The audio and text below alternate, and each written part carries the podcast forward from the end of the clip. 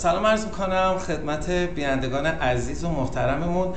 خدمت جناب دکتر قدیری هستیم یکی از دوستان خوب بنده و از افرادی که بسیار زحمت می‌کشند در صنعت دامپروری ایران مخصوصا در بخش خوراکشون.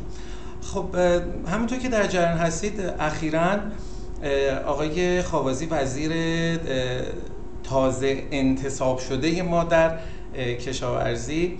که از افراد جوان صنعت هستند یک کمیته رو اندازی کردن به اسم کمیته ملی راهبردی تویور و بهداشت دام کشور که خب افراد بسیار متعددی هم البته بسیار متعدد خدمت از کنم همه بخش دولتی هستن و در این کمیته به دستور آقای وزیر قرار گرفتن عضو شدن و آقای ماکنلی رئیس سازمان دامپزشکی کشور که ایشون هم جدیدن منتصب شدن به این سمت. ریاست این کمیته رو به عهده گرفتن.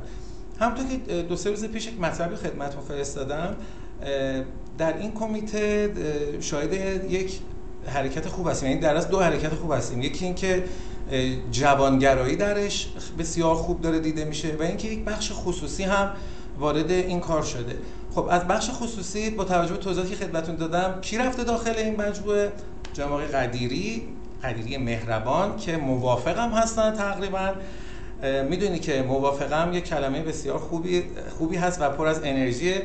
و آقای دکتر هم هم قدیر در اسمشون هست هم موافق هستن هم انشالله که خودتون بهتر از من ایشون رو می‌شناسید. می‌خوام با ایشون یه گپ و گفتگویی داشته باشم که شما هم بیشتر متوجه بشید از اینکه چرا این کمیته اصلا تشکیل شده.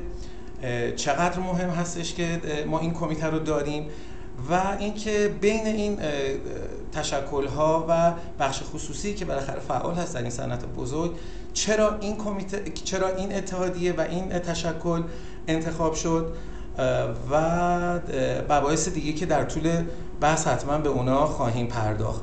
خب الان خدمت آقای دکتر قدیری هستم مدیر عامل شرکت هماهنگی کارخانجات خوراک دارو مکمل دامتوی رابزیان کشور. جناب قدیری سلام عرض می‌کنم خدمتتون.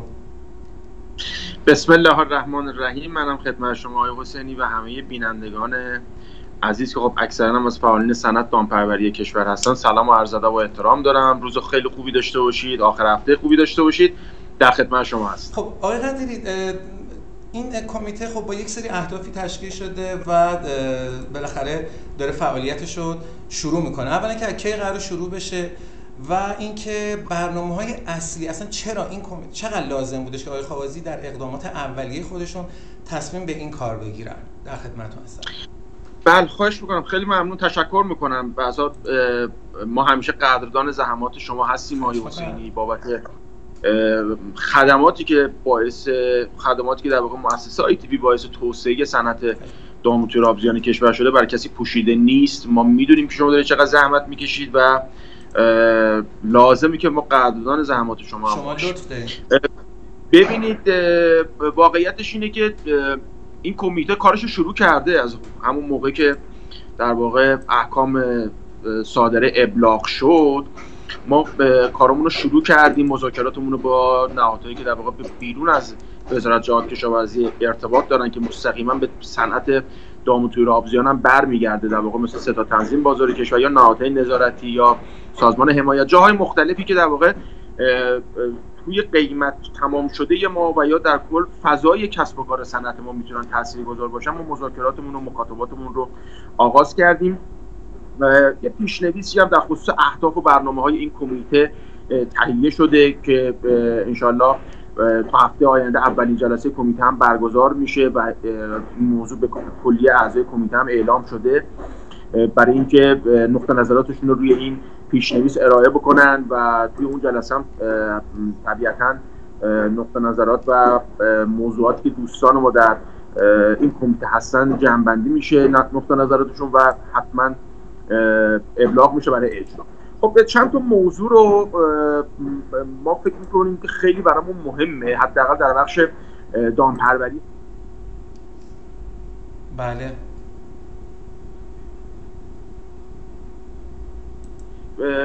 اگر دقت بکنید همیشه از اهالی صنعتمون بپرسید همیشه اینا درگیر روزمرگی هن. یعنی دامدار ما مقدار ما آبزی پرور ما همیشه دنبال این مجوز دنبال گرفتن نهاده دنبال این امضا دنبال این مدیر دنبال این کارشناس هست یکی از اقداماتی که من فکر می‌کنم می‌تونه کمک بکنه و الان موقعشه که بالاخره اجرا بشه اینه که ساماندهی بشه فعالیت هایی که به, ما... اداراجات مختلفیه که در واقع ما همیشه باشون دست به گریبانیم. مثلا معاونت و مثلا سازمان شیلات مثلا شرکت پشتیبانی و کشور یا حتی سازمان امور اشایری که خب به حال جزء سازمان های بسیار مهم و امنیتی ما. در واقع شغلش شغل امنیتی به حساب میشه. اگر بخوایم از نگاهی دیگه ای بخوام بهش نگاه بکنه از نظر امنیت غذایی خب بدونید اشایر خیلی برای ما می‌تونن کمک بکنن. یکی از موضوعات اون فکر می‌کنم که حتما هم مورد تایید های وزیر قرار خواهد گرفت اینه که ما بتونیم تصدیگری رو و امضاهای طلایی رو و در واقع ساماندهی بکنیم ساختاری رو که تو معاونت های مختلف هست الان مشخص است بالاخره مجوزهای دامداری مقداری رو چه کسی باید بده چه کسی نباید بده. یک نفر امروز اگر ببینید شما می‌دونید که حالا اینم لازمه که اشاره بکنم. امروز اگر ترکیه رو به عنوان مهمترین رقیب خودمون تو سند 1464 بخوایم مثال بزنیم زمان کسب و کارش یک سوم ماست. یعنی امروز اگه شما یه شرکت بخواید ثبت بکنید تو ترکیه یه ساعت طول می‌کشه تو کشور ما حداقل سه ساعت طول می‌کشه. اگر بخوایم همین رو قیاس بکنیم با کشورهای پیشرفته حتی به یک سیوم هم می‌رسه. یعنی اگر تو کشورهای دیگه این موضوع یه ماه طول می‌کشه تو ایران سه ماه طول می‌کشه. این فقط در خصوص صنعت مثلا خوراک دام یا دام پروری نیست. همه حلقه های مختلف اقتصادی کشورمون دیده میشه اما تو صنعت دام تویر خیلی موضوع پررنگ کرد خیلی به شدت به دنبال این هستیم که تصدیگری بخش دولتی رو بتونیم رها بکنیم. خیلی با توجه به خب اقتصاد ما دیگه از اقتصاد نفتی داره خارج میشه و به سمتی داریم میریم که دولت از روی زمین می‌خواد پول در بیاره و بتونه هزینه های خودش رو کاور بکنه من فکر می‌کنم که باید نهادهای دولتی ما در بخش دامپروری هم به سمت سیاست گذاری و نظارتی برن و دست تصدیگری و به قول معروف گفتنی ورود مستقیم به اقتصاد دامپروری دست بردارن. خب موضوعات مختلف هم داریم برنامه‌ریزی می‌کنیم. خب شرکت پشتیبانی مردام کشور یا سازمان شیلات کشور یا معاونت مردام اینها اولویت های اول ما هستن. یکی از موضوعات مهم دیگه ای که مد نظر ما هست ساماندهی تشکل های بخش خصوصی. شما می‌دونید که ما تو صنعت دام و تویور تشکل های موازی زیاد داریم. حداقل تو صنعت تویور شما ببینید انواع و اقسام تشکل های مختلف و عناوین مختلف داریم. که اصلا مشخص نیست اینا چیکار دارن می‌کنن.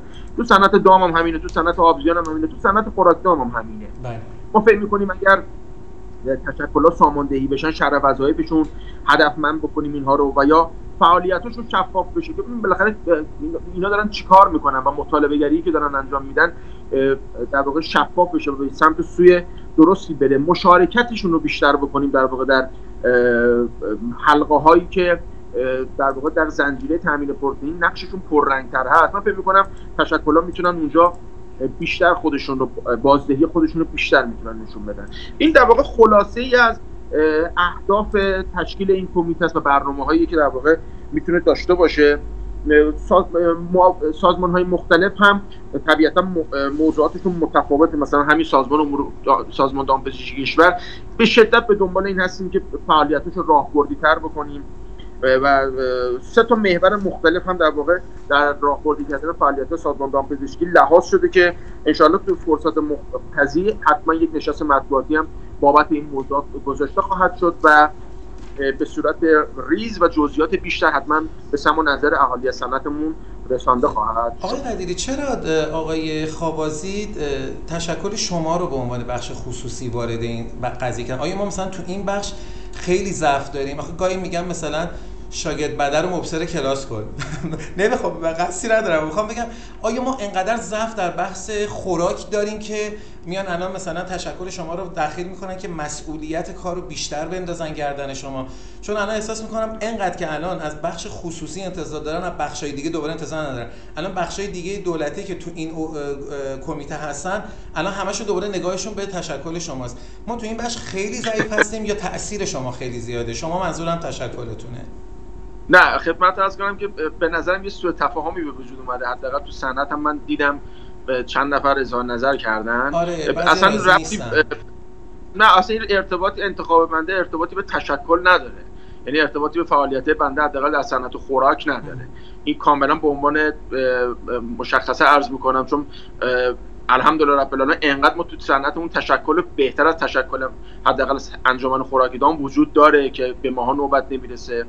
ولی خب بالاخره این سلیقه آقای خوابازی بوده و تیم مدیریتی ایشون بوده. انتخابم انتخاب شخصی بوده یعنی انتخاب شخص من بوده. من به عنوان رئیس انجمن یا به عنوان مدیر عامل شرکت هماهنگی و یا حتی بالاتر به عنوان عضو هیئت نمایندگان اتاق بازرگانی ایران انتخاب نشدم. شاید همه اینا شرط لازم باشه ولی شرط کافی برای این انتخاب نبوده. طبیعتا هم قطعا مطمئن باشید که از کلیه تشکل حالا حتما تو روزهای آینده اطلاع رسانی خواهید دید. از کلیه تشکل هایی که در واقع در حلقه های مختلف زنجیره تامین پروتئین در کشور از جمله دامدارا، مرغدارا، آبزی پرورا، کشتارگاه ها، بسته بندی ها در واقع تمام تشکل هایی که از مزرعه تا سفره تا چنگال. در پروتئین ما در واقع نقش دارن حتما ازشون استفاده خواهیم کرد دعوتشون می‌کنیم کمیته های مختلفی رو تشکیل خواهیم داد که بتونیم نقطه نظرات همه رو جمعبندی بکنیم.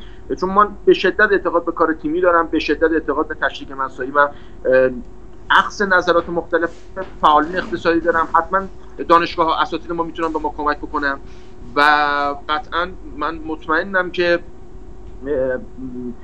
این تشکیل این کمیته هم می‌تونه کمک بکنه به توسعه صنعت دامپروری ما حداقل از این وضعیتی که داریم یک وضعیت وضعیت خوبی هم نیست هممون هم می‌دونیم یه مقدار رهایی پیدا خب چیز عمده ای که من توی اهدافی که شما فرمودید متوجه شدم و اون چیزهایی که از قبلا هم اعلام شده بحث سرمایه گذاری و سرمایه پذیری و ریس پذیری صنعت هستش که من توی سیستم دارم نگاه می‌کنم.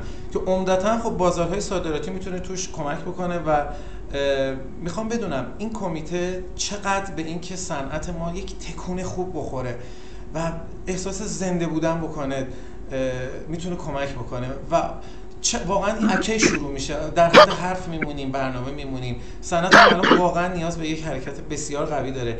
آیا شما الان دستتون به کسی بند شد نزدیکتر شد که بتونیم توی این قسمت زور بیشتری بزنیم؟ بریم جلو تولید کننده طبیعتا آیا حسینی سوال خیلی خوبی کردیم این طبیعتا این کمیته تشکیل نشده که به عنوان کمیته مشورتی باشه و حالا مثلا هفته ای دو هفته ای چند روزی دور هم بشینن مسببه هم داشته باشن تمام بشه بره. حداقل از نظر من این گونه نخواهد بود اگر باشه خب من خودم حتما هیچ وقت نمی اومدم من مطمئنم که با حضور اگر همه دوستان همت بکنن قطعا و قطعا با, با تشکیل این کمیته که من یقین دارم که همه اعضای این کمیته هم علاقمند هستن که بالاخره پیشرفتی هم تو صنعت حاصل بشه. ولی واقعیتش اینه که این هدفی که حداقل همین یه هدفی که شما اشاره کردید موضوعی که ما سالها داریم پیگیری می‌کنیم. و ولی خب شما اگر برید مثلا سایت سازمان سرمایه گذاری خارجی که زیر نظر وزارت اقتصاد هست اگر برید چک بکنید. به صورت شفاف ارائه کرده که اگر سرمایه گذاری خارجی بیاد تو صنعت دامپروری مشارکت بکنه قطعا زیان خواهد کرد. یعنی که ما خودمون داریم به سرمایه گذارامون میگیم که این صنعت نه. و من فکر می‌کنم آره اینو قرمز در واقع با رنگ قرمز هم مشخص کرده یعنی به عنوان اینکه این صنعت همیشه ترازش منفی بوده. ما باید کمک بکنیم که هم از نظر قوانین هم از نظر آینامه هم از نظر از چند جهت باید کمک بکنیم برای اینکه صنعت دامپروری کشورمون یه مقدار سر و سامون بگیره. مهمترین موضوعش به نظر من اینه که تصدیگری رو کم بکنیم. مهمترین موضوعش اینه که دخالت دولت در قیمت گذاری محصولات پروتئینی و مواد اولیه‌مون رو کم بکنیم. دولت بره به سمت اینکه نظارت بکنه دولت بره به سمت اینکه سیاست گذاری کنه قطعا ما تو سطح تنظیم بازار کشور و تو سطح بالاتر موضوعات پیگیری قبلا کردیم این رو عملیاتی ترش خواهیم کرد. اینکه بگیم که حالا از همین فردا این اتفاق خواهد افتاد نه اینقدر این وعده خیلی درستی نیست نمی‌تونیم من بهش جامعه عمل بپوشونیم. اما این گل رو خواهیم داد که اگر قرار باشه ما کار بکنیم مطمئن باشید که تغییرات ملموس رو حتما و حتما در سند خواهیم. بسیار خوب. الان میفرمایید که قدم اول این کمیته چی است؟ مثلا ما در هفته آتی قراره چه اتفاق این کمیته برنامه اولیش چیه؟ واسه همین مثلا ما چند تا ما با, توجه به که سال جهش تولیدم داریم ما چند تا برنامه کوتاه مدت عملیاتی داریم برای اینکه بتونیم هم وابستگیمون رو به نهادهای دامیمون کمتر بکنیم. میشه یعنی؟ نه اینکه حتما میشه. قطعا اگر اون برنامه‌ای که مد نظر ما از صورت بگیره من معتقدم که این امکانش وجود داره. ما خیلی از ظرفیت های بالقوه‌ای تو کشور داریم که اینا هنوز بالفعل نشده. من دیروزم فکر می‌کنم با رادیو اقتصاد بود مصاحبه کردم گفتم همه جا ما با افتخار اعلام می‌کنیم که دو برابر سرانه جهانیمون در واقع مصرف گوشت مرغمونه. در که نمی‌دونیم که اصلا این موضوع از نظر امنیت غذایی و یک تهدید جدی برامون محسوب میشه واسه اینو نباید هر جای اعلام بکنیم. یعنی در واقع ما الان مصرف گوشت قرمزمون به شدت کاهش پیدا کرده مصرف آبزیانمون به شدت کاهش پیدا کرده. ما روی گوشتای دیگه ای که در واقع حلال گوشت هست هیچ برنامه‌ای نداریم. مثل مثلا پرورش صنعتی اردک یا ماکیان دیگه به نظرم می‌رسه که باید اقدامات جدیتری انجام بدیم. ولی چند تا برنامه فکر می‌کنم عملیاتی رو ما پیش پیشنهاد دادیم. مقدماتش پذیرفته شده. یکیش اینه که یک برنامه ملی داریم و خصوص که دامه. که می‌خوایم هم هدفمند بکنیم هم هوشمند بکنیم.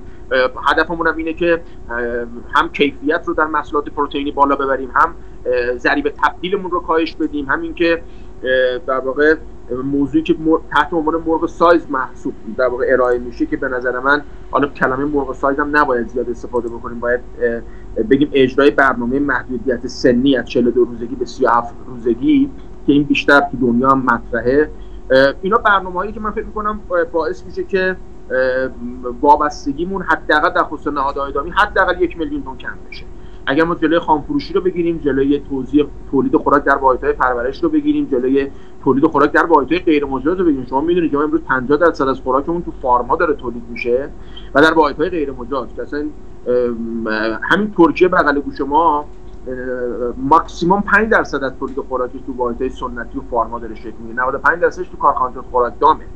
بله. اگر ما بیایم خوراک رو کیفی بکنیم و کیفیتمون رو هم بالا ببریم من مطمئنم که با توجه به ضریب تبدیلی که داریم و کاهش ضایعات پرتی که خواهیم داشت حداقل یک میلیون تن کاهش واردات نهادهای داممون دور از دسترس می‌تونه انجام بشه. اجرای همون حالا تحت عنوان مرغ ساز یا محدودیت سنی از 42 روزگی به 37 روزگی هم اگه شکل بگیره من فکر می‌کنم که کاهش وابستگی به نهادهای داممون می‌تونه کمک بکنه. کاهش سرانه مصرف گوشت مرغ از 30 به 20 کیلوگرم هم جزو برنامه های ماست که فعلا نمی‌خوام توضیح بدم. یعنی کمتر کنیم مصرف پروتئینو؟ ما می‌خوایم طرف مرغ آره. نه ببینید ما سرانه مصرفمون 30 کیلوگرمه بله. خب این این چیز بدی نیست. اما از اون طرف هم به خاطر اینکه سرانه مصرف گوشت قرمزمون 6 کیلوگرمه خب ما حداقل باید 14 کیلوگرم گوشت قرمز مصرف بکنیم. ولی ولی ولی این اتفاق نیفتاده. نتیجهش هم این میشه که اکثر بچه‌هایی که بالاخره سنشون میره بالاتر هم سوی تغذیه می‌گیرن هم از نظر بدنی استانداردهای لازم و بدنشون نداره و بعدا به مشکل می‌خورن. یعنی یه خانواده پنج نفره بخواد مثلا یه 600 کیلو با گوش بخوره در سال درسته؟ ببینید ما میانگین 14 نه دیگه چرا چرا 600 کیلو؟ هر نفر 14 کیلو. اگه خانواده پنج نفری باشن؟ مثلا میشه 14 ضرب در 5 میشه 20 میشه حدود 70 60 70 من 600 کیلو چقدر گوش خوردم. آره. همینه دیگه گوش می‌خورم اینجوری ولی واقعیتش اینه که این اتفاق الان نمیفته و تو کشور آماری که در واقع مرکز آمار ایران ارائه کرده ما 5 و فکر می‌کنم 6 دهم کیلوگرم حالا 6 کیلو هم نمیشه. من ارفاق کردم گفتم 6 کیلو. ما 6 کیلوگرم میانگین داریم. در واقع سرانه مصرف گوشت قرمز ما تو ایرانه که با 14 کیلو استاندارد حداقل استاندارد فاصله زیادی رو داریم. من فکر می‌کنم که اگر ما نهاده هامون رو بریم به سمت اینکه بهره رو بالا ببریم و تولید محصولات پروتئینیمون رو از توسعه افقی به سمت توسعه عمودی ببریم هم از تمام ظرفیت صنعت توی رو می‌تونیم استفاده بکنیم همین که سود بیشتری رو می‌تونه در واقع مرغدار ما پرورش دهنده ما دامدار ما می‌تونه ببره. همین که مردم که به عنوان در واقع مصرف کننده نهایی محصولات پروتئینی هستن می‌تونن نیازهای پروتئینی و نیازهای غذایی خودشون رو به موقع تامین بکنن. بله. الان تو کشور ما این اتفاق نیفتاده. در واقع موازنه امنیت غذایی ما موازنه درستی نیست و این به خوبی اجرا نشده و می‌بینید خب بالاخره مشکلات سوی تغذیه‌ای هم تو جامعه زیاد آقای دکتر من دیدم رو سایتتون که یک نظرسنجی رو گذاشتید برای حذف این ارز حمایتی که داره انجام میشه 4200 تومانیه. خب یه نظرسنجی هم داشتید 70 به 30 در اومد و می‌گفتن هست بشه. این این چه خط اندیشه ای هستش که دارید جلو میرید و فکر می‌کنید که آیا چقدر این قضیه رو جدی بگیریم؟ ببینید حدود 800 روز پیش زمانی که آقای جهانگیری اومد اعلام کرد رسما که ما تو کشور یه ارز داریم و اونم فقط ارز به قیمت 4200 تومان کاملا مشخص بود دیگه از 800 روز پیش درسته؟ نمی‌دونم بعد از انتخابات بود یعنی ولی حدودا 800 روز پیش بود. درست. فکر می‌کنم مثلا عواس اواسط اوایل نه نه نه حدودا می‌خوام بگم که حدودا فکر می‌کنم اوا... یا اوایل اردیبهشت بود یا اواخر فروردین ماه حدود دو سال پیش. زمانی که این رو اومد اعلام کرد خب ما می‌دونستیم که این مشکلات به وجود میاد. علا رقم این که خب هشدارهای لازم رو به دولت داده بودیم به سیاستگزارهای اقتصادی هنوزم داریم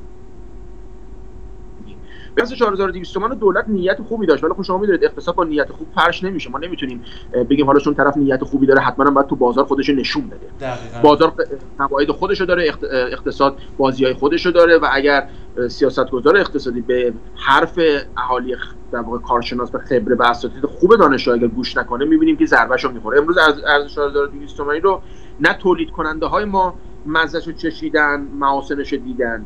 نه مصرف کننده ها که در واقع مردم هستن مرغ و تخم مرغ و شیر اون مد نظر قیمت دولت نه دولت در واقع تونست اون اهدافی که مد نظرش بود رو بهش برسه.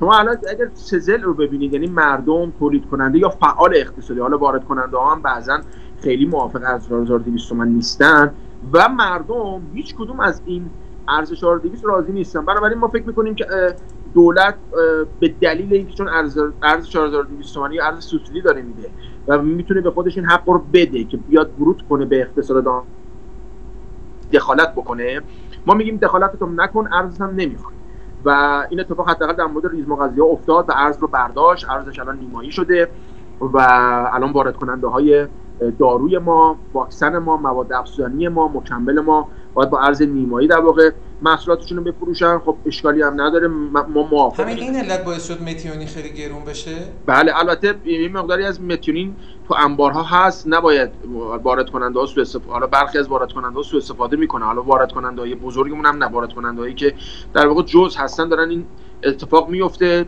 گزارشاتش به نهادهای نظارتی امنیتی دادیم دارن پیگیری می‌کنن. ولی طبیعتا این مسیریه که ما داریم میریم. ببینید قیمت ارز رو بازار مشخص می‌کنه قیمت کالاها رو بازار مشخص می‌کنه و عرضه و تقاضا. ما هرچه عرضمون بیشتر باشه طبیعتا قیمت تمام شده و قیمت فروشمون هم کم میشه. این اتفاقی که همه جای دنیا افتاده. ما نباید خیلی برخلاف جهت آب و جهت اقتصاد دنیا شنا بکنیم. من فکر می‌کنم خب دکتر بعضیا این تفکر ببخشید واسه طرفتون پیدن بعضیا این تفکر رو دارن که خب اگر ما داریم این کارو می‌کنیم باعث افزایش قیمت تولید میشه و توان خرید مردم برای جبران این افزایش نیست. این توان مردم به اون منطقه اقتصادی میگن نمی‌رسه. ما ما همیشه این پیشنو همیشه این دغدغه هم بوده. بله درسته. امروز بالاخره مرغدار می‌خواد مرغش بفروشه. اگر مشتری نباشه نمی‌تونه بفروشه. ما همیشه به بله. دولت گفتیم به جای اینکه بیای سوبسید این چنینی بدی بیا افزایش درآمد سرانه مردم رو در واقع بیشتر کن. حالا یه سری اخشار کم درآمد هستن که اینها رو به نظرم می‌تونه با دادن کپون یا می‌تونه با خب اول یا... نباید این قضیه برطرف شه بعدا اون گرون بشه. چه اتفاقی بیفته؟ یعنی اول نباید توان خرید مردم بره بالا یا برنامه های اقتصادی دیگه که مردم بتونن رزق بیشتری رو در بیارن اول اینا افزایش پیدا کنه بعدا هزینه تولید افزایش پیدا بکنه. ببینید چون الان مرغدار تا یه مقدار گرون میشه میریزن سرش آقای قدیری. یعنی نمی‌ذارن قیمت واقعی بفروشه. یه به محض اینکه بله، من من کاملا ببین من فر... موضوعی که شما اشاره می‌کنید کاملا قبول دارم. این عین همون مرغ و تخم مرغ دیگه. بالاخره مرغ بوده یا تخم مرغ بوده. ببینید امروز اقتصاد اقتصاد دامپروری ما متاثر از تصمیماتی شده که بعد چهل سال البته بگم باز حالا همین اقتصاد دامپروری ما از قبل از انقلاب هم در واقع دولت دخالت می‌کرده. یعنی چیزی نبوده که حالا بگیم برای بعد از انقلاب اتفاق افتاده نه گزارشات نشون میده از قبل از انقلاب همیشه دولت توی قیمت گذاری محصولات پروتئینی دخالت می‌کرده سوبسید می‌داده. ببینید همه جای دنیا سوبسید میدن حمایت هم دارن می‌کنن. اما من فکر می‌کنم هنوزم میدن. هنوزم دارم میدن. ببینید من فکر می‌کنم که دادن اگر سوبسید هدفمند نباشه یا دادن یارانه هدفمند نباشه همینی می‌بینید که میشه. یعنی مرغدار دامدار کارخانجات خوراکی دام در کل همه تمام بازیگرایی که در واقع توی این حلقه دارن کار می‌کنن همیشه ناراضی هن. یعنی شما نمی‌تونی ببینی. شما حداقل تو دو سال گذشته اگر بررسی کنی هیچکی نمیگه من موافقه. هیچکی نمیگه من محاسن ارز 4200 رو دیدم. یعنی کی ذرت؟ همین الان شما علیرغم اینکه ارزش هم بیشتر شده باز هنوز قیمتش متعادل نشده. یعنی شما اگر متوسط رو بخوای در سطح کشور بگیری هیچ وقت ذرت 4200 تومانی یا کنجل سویه 4200 تومانی یا متیونین لیزین 4200 تومانی گیر تولید کننده و پرورش دهنده نیومد و نتیجهش هم این شد که هیچ وقت قیمت تموم شده محصولش هم قیمت تموم شده واقعی و سودش هم سود واقعی نبود. ببینید امروز اقتصاد ما احتیاج به جراحی داره. طبیعتا جراحی خونریزی داره درد داره حتما حتما احتیاج به از خودگذشتگی داره. من فکر می‌کنم که در کل اگر بخوام رو کفه ترازی بذاریم اقتصاد آزاد و اقتصاد بازار محاسنش بیشتر از معایبش خواهد بود. شاید ما در کوتاه مدت یه مقدار درد بکشیم شاید یه مقدار اذیت بشیم. اما من فکر می‌کنم تو بلند مدت راهی رو که تمام کشورهای توسعه یافته رفتن رو باید بریم و امروز هم نشون داده که اقتصاد دولتی و حضور دولت در اقتصاد حداقل دامپروری ما تاثیر مثبتی نداشته. خود دولت هم الان به این نتیجه رسیده و می‌بینید که نمی‌دونه باید کار بکنه. من فکر می‌کنم که می‌تونیم توی برنامه زمانی بالاخره سه چهار ساله اقتصاد دامپروریمون رو از حالت کاملا دولتی در بیاریم و بریم به سمت کامل آزاد صادراتمون یه مقدار سر سامون بگیره وارداتمون یه مقدار از نظر تکنولوژی و حضور فناوری و محصولات جدید رونق بهتری بگیره. شما ببینید الان برای ثبت یه محصول چه پروسه عجیب و غریبی رو باید توی سیستم های دامپزشکی امور دام و استاندارد گذرونده بشه تا بخواد یه محصولی ثبت بشه و وارد ایران بشه. آیا تو کشورهای پیشرفته و توسعه یافته واقعا اینجوریه؟ حالا من نه اینکه بخوام موافق این نیستم که حالا مرزامون باز بشه هر کالای بیکیفیتی وارد ایران بشه. اما طبیعتا کشورهایی که در واقع توی تولید مواد افزودنی تو تولید خوراکدام صاحب سقه هستن بیش از خب مثال کشورهایی که بالای 100 سال سابقه تولید خوراک رو دارن اونها نمیان محصولاتی رو که در واقع محصولات بیکیفیتی هست روانه بازارهایی مثل بازارهای ایران بکنن که براشون بسیار مهم و استراتژیکه و همیشه بازار ایران برای تمام بازیگرای اصلی صنعت خوراک دام دنیا بازار جذاب و فانتزی. بسیار عالی. خب من به خاطر اینکه شما رو سخت گیر میارم واسه موارد بعدی و اینکه با دوستان صحبت کرده بودم و می‌دونستن که قرار با شما مصاحبه بکنم خواستن که ازتون بپرسم کلا حال و روز من به بینندگان عزیز بگم اصلا این جزء عناوین این برنامه نبوده. و ما حقیقتا اینا رو هماهنگ نمی کنیم با آقای که مثلا قرار سوالا بشه اونجوری بشه. الان دارم ازش می‌پرسم. امیدوارم که اگر احتیاج به آمار داره استفاده کنن. اگر باید برن کامل بکنن بعدا در خدمتشون باشم الان فقط می‌خوام بدونم کلا حال و روز کارخانه های تولید خوراک دام توی ایران به چه شکل هست شما مدیر یک بخشی هستید که یعنی از تشکل هستید که هم سرمایه گذاری کلانی توش داره میشه هم محصولشون بسیار کاربردی است هم اوضاع صنعت الان خرابه. الان چه کار دارن می‌کنن؟ چه شکلی دارن من 19 ساله تو صنعت خوراکدام دارم شاگردی می‌کنم محضر همه اساتید خودم. هیچ وقت هیچ وقت ندیدم کارخانجات خوراکدام به این وضع افتاده باشن. بسیار اوضاع اوضاع بدیه به خاطر نبود مواد اولیه و عدم تخصیص نهادهای دامی به کارخانجات خوراکدام متاسفانه در شرایط خوبی به سر نمی‌برن. ما الان کارخونه داریم با مثلا کارخونه داریم با ظرفیت 240 هزار تن با 10 درصد ظرفیت داره کار می‌کنه. یعنی سرمایه گذاری بیش از 150 میلیارد تومان برای اون کارخونه امروز انجام شده. دولت هم به صورت شفاف اعلام نمی‌کنه که آقا من مواد اولیه به کارخانجات نمیدم. و کارخانه خوراکدام تعطیل کن. اشکالی هم نداره. اگر به صورت شفاف اعلام بکنم به مدیر به فعال اقتصادی به نظرم این خیلی بهتر از اینه که کارخونه دار رو یا هر تولید کننده دیگه ای رو. بالاخره الان خیلی یکی از سوالاتی که همیشه از خود من مقدارای ما دامدارای ما می‌پرسن اینه که آقا بالاخره ما تولید بکنیم یا نکنیم؟ به دلیل این تولید به خاطر حضور خوراک دامه. خوراک دام ما هم مواد اولیه‌اش بیش از 80 درصد وارداتیه. و خب به خاطر تحریم های بانکی که ما داریم و به دلیل مشکلات انتقال پول و منابع محدودی که در واقع بانک مرکزی ما در خارج از کشور داره به خاطر تحریم های بانکی خب این با محدودیت جدی مواجهه شما الان از آذر ماه پارسال بانک مرکزی تا امروز یک دلار یک یورو یک دلار ارز نداده به وارد کننده. و این کالاهایی هم که امروز داره ترخیص میشه از گمرکات در واقع اعتباری است. با اعتبار وارد کننده داره ترخیص میشه و تضمینی که بانک مرکزی به گمرک و به وارد کننده داره برای اینکه بتونه حالا ماهای دیگه یه مدت دیگه پولش رو بخواد تامین بکنه. یعنی وارد کننده ما داره خودش واقعا به دوش می‌کشه این مشکل رو اصلا دولت به نظر ما عجیب تولید کننده داره تجارت می‌کنه و داره صورت در واقع تولید کننده های ما و فعالین اقتصادی ما دارن جور دولت و سیاست گذاری های دولت رو دارن می‌کشن.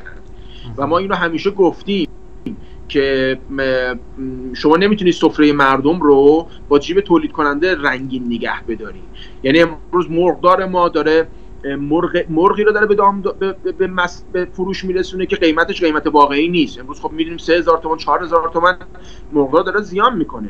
خب اینو ولی ولی مردم اینو نمی‌بینن. مردم فکر می‌کنن مرغدار داره سود کلام می‌بره. در صورتی این گونه نیست. یا حتی دولتی های ما سیاست گذار اقتصادی هم متاسفانه فکر می‌کنن که مرغداران ما دامداران ما سود خیلی کلام می‌برن. در صورتی یه دو تا چهار ساده کامل نشون میده که این گونه نیست و فعالان اقتصادی ما صورتشون رو با سیلی دارن سرخ نگه میدارن و نمی‌تونن هم تکلیف یعنی دولت هم نمیاد تکلیفشون رو مشخص بکنه که آقا بالاخره من می‌خوام به چه سمتی حرکت بکنم؟ و این این موضوعیه که همیشه ما رو آزرده کرده همیشه ما دولت خواستیم که یک آینده ای رو برای ما نشون بده که بدونیم این آینده به چه سمتی بله. داره میره. و سرمایه گذار بتونه انتخاب بکنه که آیا تو این سند سرمایه گذاری بکنه یا نکنه. نتیجهش هم میشه که ریسک سرمایه گذاری تو این سند بالا میره و انگار که تو این سند شما داری قمار می‌کنی. و نمی‌دونی که فردا چه اتفاقی میشه آیا میره بالا میاد پایین دولت چه تصمیمی می‌خواد بگیره خوراک دام یا نهاده های دامی که در واقع وارداتی هست رو به موقع می‌تونه تامین بکنه می‌تونه به موقع عرضه بکنه می‌تونه به موقع توضیح بکنه می‌تونه با چه قیمتی می‌خواد حتی ارائه عرضه بکنه؟ شما امروز به حال سوالی که اشاره کردی ببینید ما کارخانه توت خوراکدام متوسط 50 درصد از خوراکدام کشور رو دارن تولید می‌کنن و تامین می‌کنن. اما خب به خاطر نبود مواد اولیه این اتفاق به صورت خیلی خیلی خیلی ناجوان مردانه همه فعال هستن دکتر؟ همه بله؟ فعال هستن؟ تعطیلی داریم ببینید ما از حدود 600 تا کارخونه ای که از حدود 645 تا کارخونه ای که ما تو کشور داریم تقریبا 50 درصد تعطیلن. برای همین مشکلات تعطیلن یا علکی تاسیس شدن؟ این هم می‌تونه اینم اینم سوال مهمیه. به هر حال دادن پروانه هایی که در واقع شاید لازم نبوده تو سنوات قبل داده بشه. مخصوصا لازم داریم دیگه. بله. ببینید ما تو سالهای قبل دادن مجوزهایی که خب شاید لازم هم نبوده یا اگرم لازم بوده تکنولوژی هایی که اومده تکنولوژی هایی نبوده که بتونه رقابت بکنه و بتونه در واقع روی صنعت دامپروری ما تاثیر آنچنانی بذاره. اما ما امروز کارخونه هایی رو داریم که واقعا تکنولوژی هاشون تکنولوژی های نسل 4 و نسل 3 دنیاست و اینها می‌تونن به راحتی خوراک دام کشور رو با بهترین تکنولوژی که نتیجهش هم همون ضریب تبدیل است بتونن تامین بکنن. ما امروز می‌تونیم به شما 100 تا کارخونه نام ببریم لیستش هم می‌تونیم به شما بدیم که این 100 تا کارخونه می‌تونه به راحتی 80 درصد از خوراکدام کشور رو تامین بکنه. 80 درصد خوراکی که ضریب تبدیلش زیر یک و هفت یک و شیش می‌تونه باشه. خب چرا از این ظرفیت دولت نمی‌خواد استفاده بکنه؟ باید سیاستگذار اقتصادی به این سوال پاسخ بده. ولی ما تمام تلاشمون رو می‌کنیم که تمام ظرفیت کارخانجات خوراکیدام استفاده بکنیم. کارخانجاتی که بتونن استانداردهای ما رو پاس بکنن بتونن از تمام محصولات مواد اولیه که بهشون داده میشه بتونن بهرهوری و اون ضریب تبدیل و اون نیازی که در واقع پرورش دهنده های ما دارن بتونن تامین بکنن و نیازهایشون رو حضور شما در این کمیته باعث بشه که واقعا این بخش خوراک دام این قابلیت ها و این پتانسیلی که درش نهفته شده رو بتونه به صنعت عرضه بکنه که اهمیت دادن به اهمیت دادن به اون کارخونه ها باعث میشه که ما خیلی اتفاقات خیلی خوبی توی صنعت ببینیم با این ضریب تبدیل و با این علمی که شما میفرمایید. من خیلی ممنون هستم ازتون که این وقت رو گذاشتید برای ما. ازتون فوق العاده. متشکرم هستم از طرف مخاطبینی هم که از صحبت های شما لذت بردن. از شما تشکر می‌کنم. اگر خودتون مورد دیگه رو احساس می‌کنید که لازم هستش که ما به صنعت بگیم در همین زمینه مبحثمون ممنون میشم. بفرمایید. ببین من فکر می‌کنم که الان موقع موقع همدلیه. ما باید همه به هم کمک بکنیم دست به دست هم بدیم تا بتونیم این ماشینی که به گل نشسته رو بتونیم از تو گل در بیاریم. طبیعتا از خودگذشتگی که می‌تونه هم بخش دولتی هم بخش خصوصی داشته باشه.